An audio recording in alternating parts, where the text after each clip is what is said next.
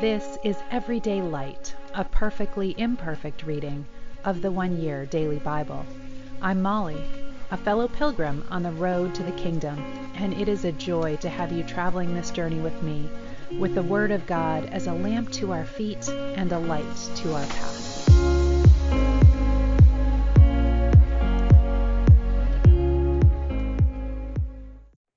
Welcome. This is the one year Bible reading for January 8th, and we are beginning today in chapter 18, uh, verse 16 of Genesis. Then the men got up from their meal and looked out toward Sodom. As they left, Abraham went with them to send them on their way.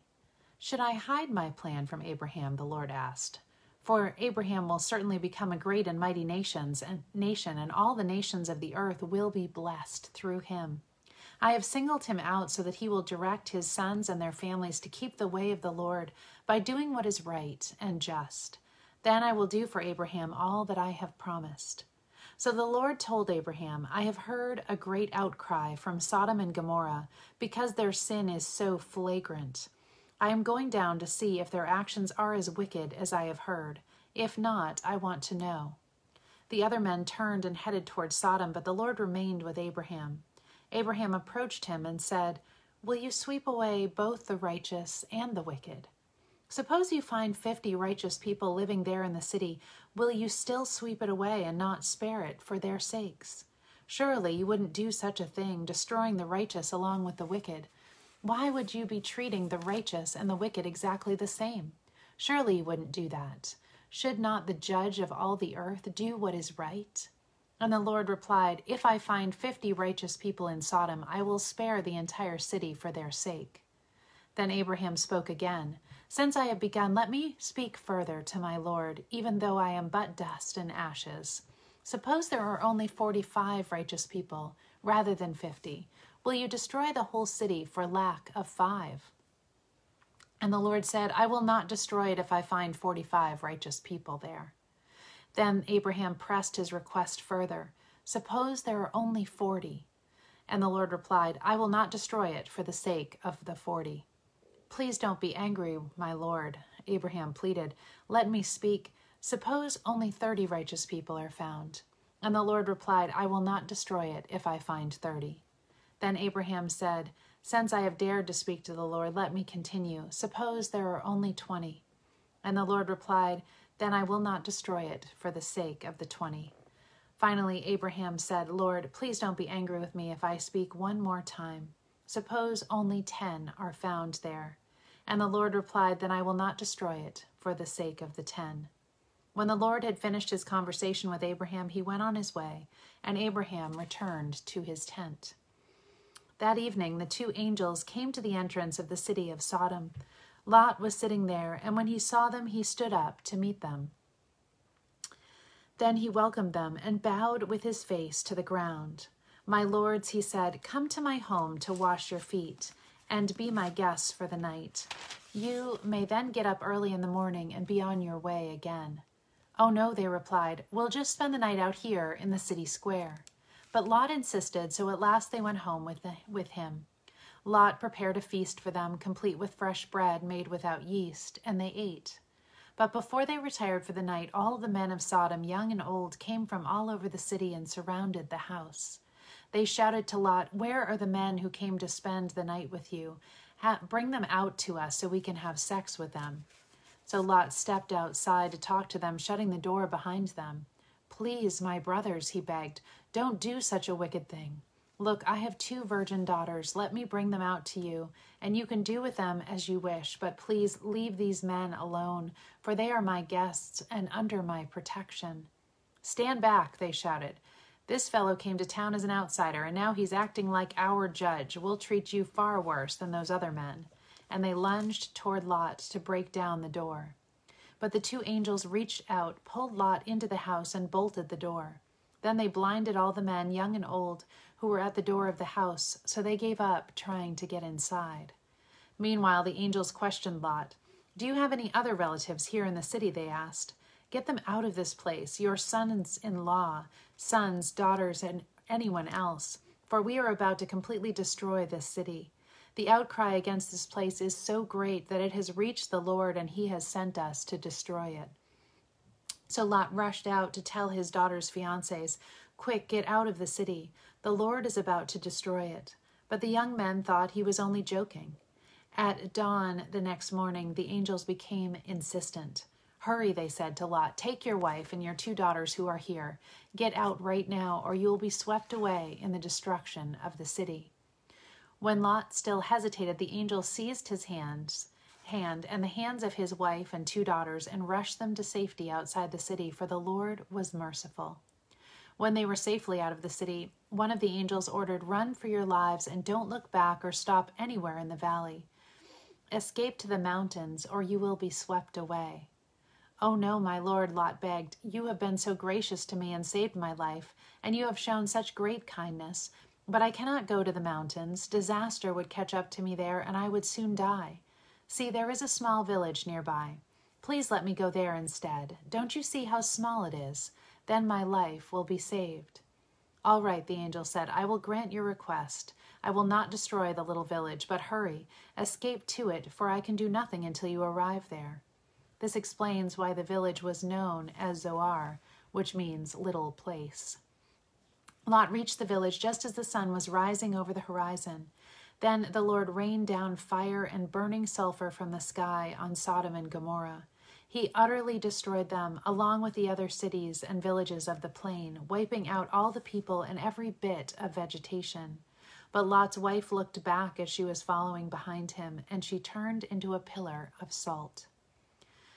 Abraham got up early that morning and hurried out to the place where he had stood in the Lord's presence. He looked out across the plain toward Sodom and Gomorrah and watched as columns of smoke rose from the cities like smoke from a furnace. But the Lord had listened to Abraham's request and kept Lot safe, removing him from the disaster that engulfed the cities on the plain. Afterward, Lot left Zoar because he was afraid of the people there, and he went to live in a cave in the mountains with his two daughters. One day the older daughter said to her sister, There are no men left anywhere in this entire area, so we can't get married like everyone else. And our father will soon be too old to have children. Come, let's get him drunk with wine, and then we will have sex with him. That way we will preserve our family line through our father. So that night they got him drunk with wine, and the older daughter went in and had intercourse with her father. He was unaware of her lying down or getting up again. The next morning, the older daughter said to her younger sister, I had sex with our father last night. Let's get him drunk with wine again tonight, and you go in and have sex with him. That way we will preserve our family line through our father. So that night they got him drunk with wine again, and the younger daughter went in and had intercourse with him. As before, he was unaware of her lying down or getting up again. As a result, both of Lot's daughters became pregnant with, by their own father. When the older daughter gave birth to a son, she named him Moab, which means from father. He became the ancestor of the nation now known as the Moabites. When the younger daughter gave birth to a son, she named him Ben Ammi, because he was the ancestor. He became the ancestor of the nation now known as the Ammonites, and that name means son of my kinsman. And we will stop with the Old Testament there today. So shocking after their deliverance, but aren't we prone to the same error when we are delivered by the Lord from some great uh, misery or tragedy, or even given salvation in our life? We then feel we can't trust Him with every aspect. And there are some things that we need to step in and take a hold of. So that is a warning to me today for sure. Matthew 6 25. That is why I tell you not to worry about everyday life. And he's been teaching that you can't serve two gods. Uh, you cannot serve both God and money. Whether you have enough food and drink or enough clothes to wear, isn't life more than food and your body more than clothing? Look at the birds. They don't plant or harvest or store food in barns, for your heavenly Father feeds them. And aren't you far more valuable to Him than they are? Can all your worries add a single moment to your life? And why worry about your clothing? Look at the lilies of the field and how they grow. They don't work or make their clothing. Yet Solomon in all his glory was not dressed as beautifully as they are. And if God cares so wonderfully for wildflowers that are here today and thrown into the fire tomorrow, he will certainly care for you. Why do you have so little faith? So don't worry about these things, saying, What will we eat? What will we drink? What will we wear? These things dominate the thoughts of unbelievers, but your heavenly Father already knows all your needs. Seek the kingdom of God above all else and live righteously, and He will give you everything you need. So don't worry about tomorrow, for tomorrow will bring its own worries.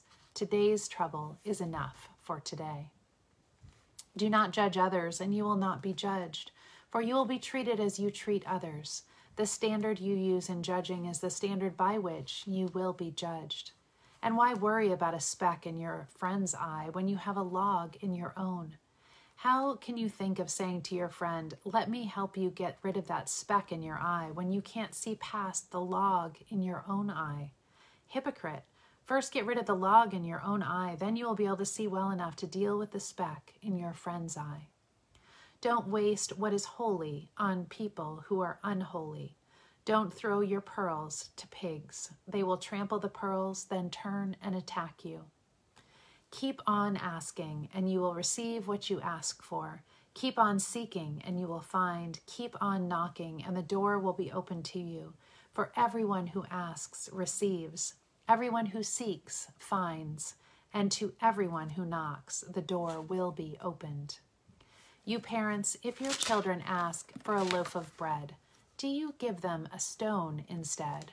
Or if they ask for a fish, do you give them a snake? Of course not. So, if you sinful people know how to give good gifts to your children, how much more will your Heavenly Father give good gifts to those who ask Him? Do to others whatever you would like them to do to you. This is the essence of all that is taught in the law and the prophets. You can enter God's kingdom only through the narrow gate. The highway to hell is broad, and its gate is wide for the many who choose that way. But the gateway to life is very narrow, and the road is difficult, and only a few ever find it. Psalm 8, a psalm of David.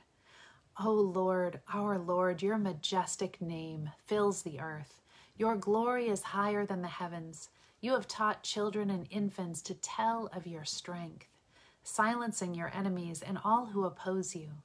When I look at the night sky and see the work of your fingers, the moon and stars you set in place.